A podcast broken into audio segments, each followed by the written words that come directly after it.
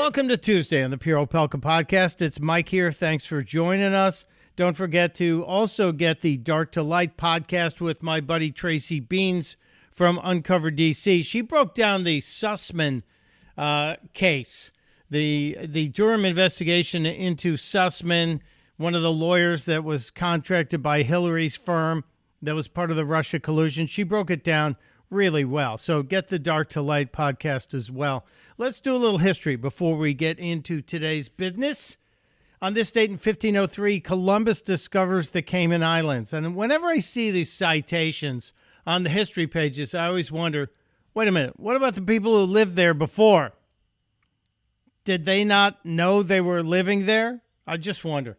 In uh, 1869, a big day in transportation as the Golden Spike was driven in to join the Union and Central Pacific Railways in Utah at Promontory Point, Utah. Huge, huge difference in cross continent traffic.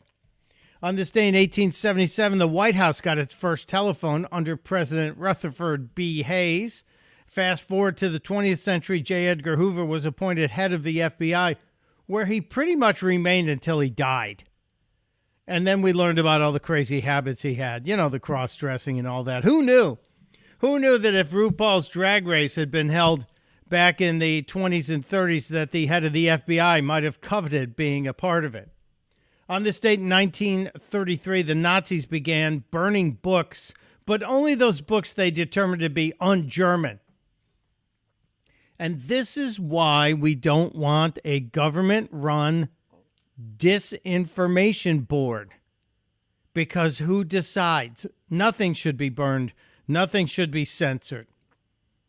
Just remember that. On this date in 1940, a pivotal day as it uh, as it relates to uh, World War II, Winston Churchill became the Prime Minister of England, and he really did show us how to lead in a time of strife and trouble. On this date in 1980, the U.S. government loaned Chrysler $1.5 billion at the time was a staggering amount of money.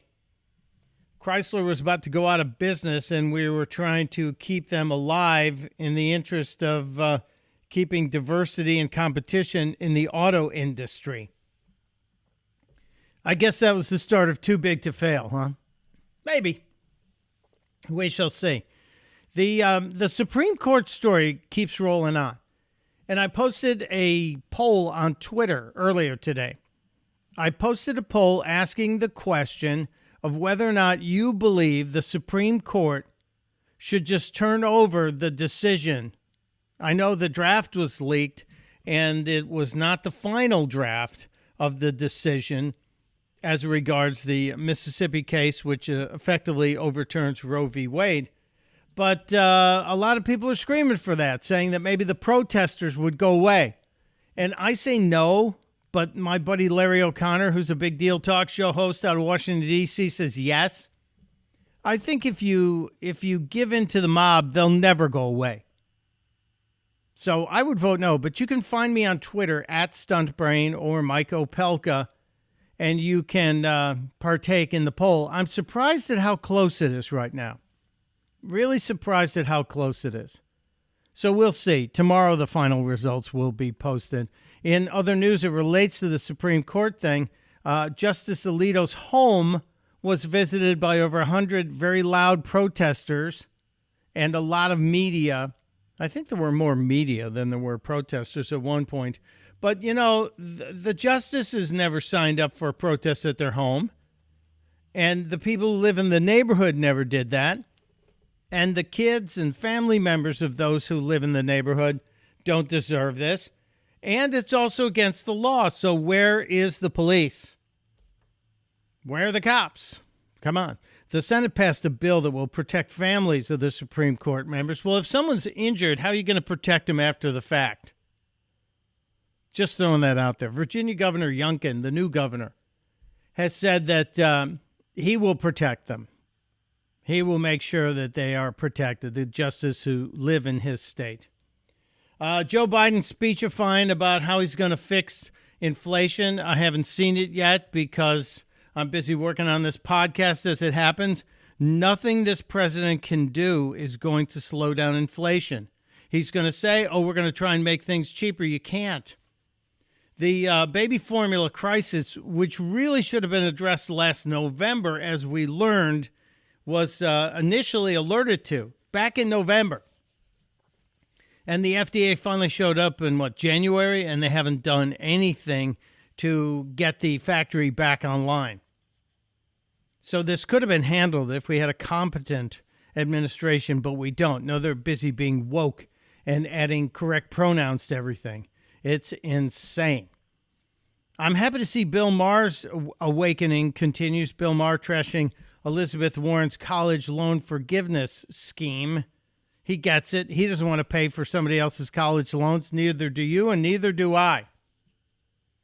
We shall see what happens there. I'm following a story we'll have more on probably tomorrow, but there's a nonprofit watchdog group that it says they have uncovered $350 million in royalties, making air quotes with my fingers, that were paid to Dr. Fauci, Dr. Collins, and other members at the National Institutes of Health that Fauci runs.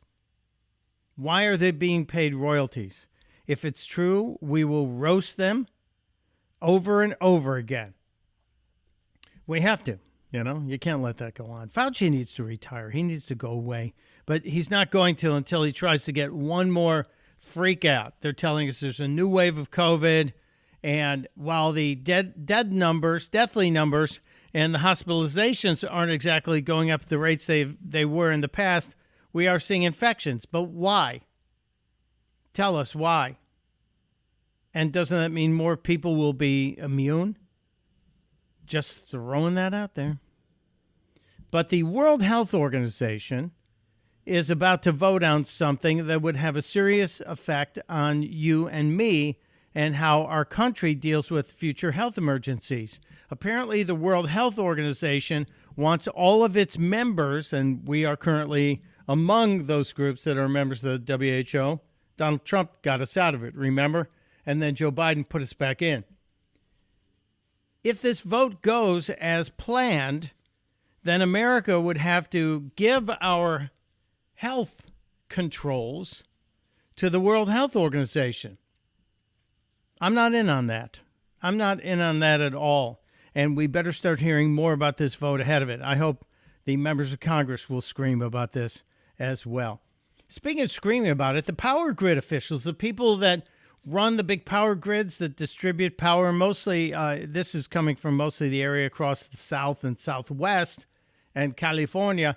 Are saying that uh, we're going to have some electricity shortages because we're shifting to green energy, and all these people are buying electric cars and plugging into the grid, and we have wildfires and high winds and uh, mudslides, etc. We told you we told you that was happening. And while that's going on, a recent study of all the uh, car charging stations in San Francisco, not including Tesla in this, because Tesla has its own network, 25% of the electric vehicle charging stations in San Francisco do not work. And this is before the Biden administration builds its half a million charging station network around the country. It'll be really efficient when the government gets involved, won't it? That's a bad sign. A really bad sign. I'm not sharpening a Target, and uh, you make your own decision. But Target has added to its uh, very woke Pride catalog. They sell a lot of merch, shirts, pants, whatever, bandanas to celebrate Pride Month. That's fine. That's fine. But when your Pride collection includes chest binders, and something called packing underwear and clothing for children that is pushing the indoctrination of the trans world. I'm out. I'm done. I won't be visiting you anymore, Target. Carry on, and I'm sure that's going to destroy you, but um, it won't destroy me to shop somewhere else. Uh, the new press secretary is going to be joining the White House in her capacity as the head press secretary. She's a deputy press secretary at the moment. Uh, Karine is her name. Karine Jean Pierre. She checks all those boxes. She's African American. She's a lesbian. She is also a woman, so you get a female credit, a person of color credit, and a LGBTQ credit. And uh, she's married to someone at uh, CNN, Suzanne Malveaux, which I have a problem with that. I don't care about all the other junk, but I have a problem with being married to an anchor at CNN, the White House press secretary. It just seems like we're crossing the streams, if you know what I mean. We're, ju- we're just, uh, it's a little too close, as my late mother would say. But she also has a problem. She has a problem with uh, the truth and reality.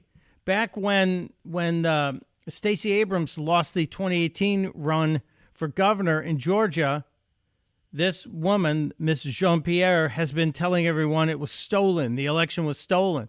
So if you said the election of 2020 was stolen, you were thrown off Twitter. But the incoming press secretary's been saying that the 2018 gubernatorial election was stolen. And she gets a promotion. But that's not the worst of it. This is the new press secretary on MSNBC not that long ago talking about Fox News. Was racist before coronavirus. They are racist during the coronavirus. Fox News will be racist after the coronavirus. So there is nothing new here. I think the difference is, is they have been, they are all in on being state TV for Donald Trump. And so they will continue to give them mis- misinformation. The danger is, so yes, you have Asian Americans right now whose lives are seriously in danger. So this was when uh, we were calling it the China flu, and it is. It's the Wuhan flu. It came from Wuhan, China. And the left made up this crazy story that it was going to get all these Asian people killed and that we were racist for calling it what it was. And now she's in the White House. Before the back of my head explodes, I better get over to our buddy Jim Stovall, our, our man behind the Winner's Wisdom column. Let's get him in here. I'm very excited every week when we get to talk to Jim Stovall. Jim Stovall is a um, a, a, giver. I think that's the way to call Jim Stovall correctly, identify him correctly as a giver. The guy's written more than 50 books, best-selling New York Times author. He's he's got 8 of them turned into movies and he also is the brain behind the Narrative Television Network, which lets blind people enjoy movies and TV too. Uh, so he has given much from his brain to the lives of other people, and including me, because I get like a weekly counseling session with Jim Stovall, and he's back. Jim, uh, do you want me to give you my copay now, or can we do that at the end? Uh, we'll, we'll we'll take care of it at the end because there may be some extra surcharges, you know. I forgot. I forgot. Very excited about this week, Jim, because this week we have something brand new for the people out there uh, a great beach read for anybody who's looking for a beach read. Am I correct? Yeah, I you know this week's column is thanks to you, and uh, I want to thank all my readers around the world that have read this my Winner's Wisdom columns uh, each week for over 20 years, and the the sixth uh, volume of these compilations of columns has come out 100 doses of winner's wisdom and it's called uh, the gift of a day. And, uh, you know, I'm just really excited about it. But, you know, the column points out, you know, the two least used words uh, or underutilized words in our society is are thank you. We just don't thank people enough. And, uh, you know, I've gotten in the habit, and many of my readers have gotten in the habit of making a daily list of things they're grateful for.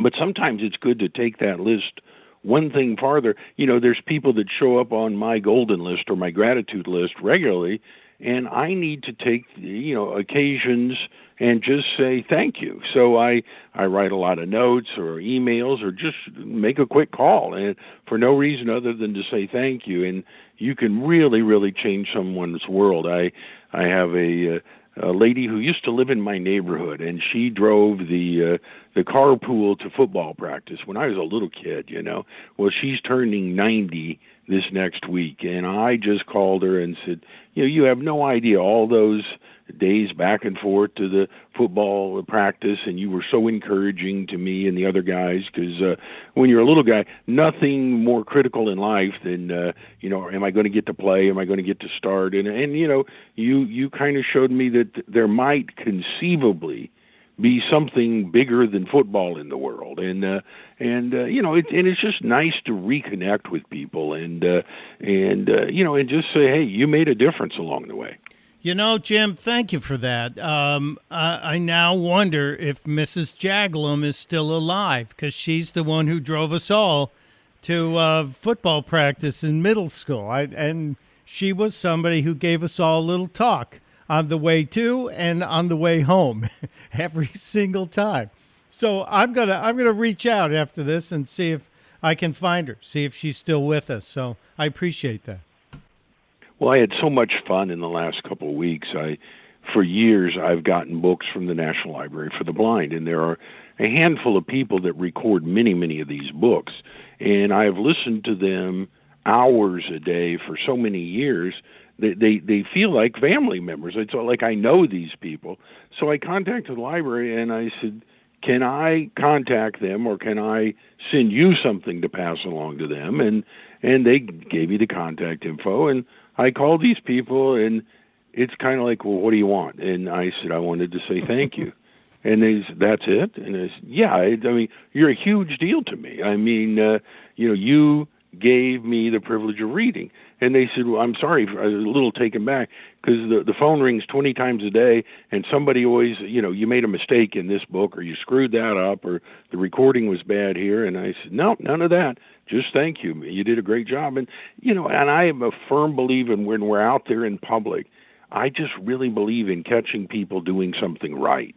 You know, we have a tendency to point out everything they do wrong, but uh, it's so cool to uh, sit there. And I, one of my great privileges was to, uh, have an association of friendship with the late great Zig Ziglar. And I remember one day we're sitting in a food court in a mall and uh, across the uh, parking lot from the arena where we were working and there was a kid, you know, cleaning up somebody's mess at the next table, and I'm talking to Zig, and he said, "Excuse me, one minute," and he walks over to this guy, and you know, a teenage guy or young twenties, and says, "Hey." I've seen people do that for years. I don't know that I've ever seen anybody do that better than you do that. And it makes such a difference when you come in here with your food to have a clean table and you're doing a great job. And I just want you to know it matters. And this kid was so taken aback and so as we left, I told the kid, I said, uh, not only was what he said exceptional, but when you get home, look up Zig Ziglar. That's who you just talked to, and you you need to know who this guy was. And it's just you know it's one of those things that took him less than a minute, but this young man. He, his grandchildren will tell his great grandchildren about the day he met Zig Ziglar, you know, and uh, and it's it's that simple to do that. It, it is simple, and yet it's not just for the other person. In the column, you write that this action is a gift you can give yourself. And, uh, you know, we never look at it that way, but you do create a great positive energy. And as you so, so brilliantly state here, you create momentum, you create strength and power for yourself. Yeah, I mean, I am a big believer if you want to get everything you want out of life and you want more in your life, the way to get what you want is to be thankful for what you've already got. And that's the beginning of growth because otherwise you feel like you're in some kind of deficit and I have nothing to be thankful. No, we're all lucky just to be here, just to be who we are, where we are, and what we're doing. And 95% of the people on the planet would give everything they have to be your next door neighbor. And uh, and, you know, once you start out with that sense of gratitude, then it opens the door for you to be more, have more, do more, and, uh, you know, make your own world the way you want it to be, but help other people along the way.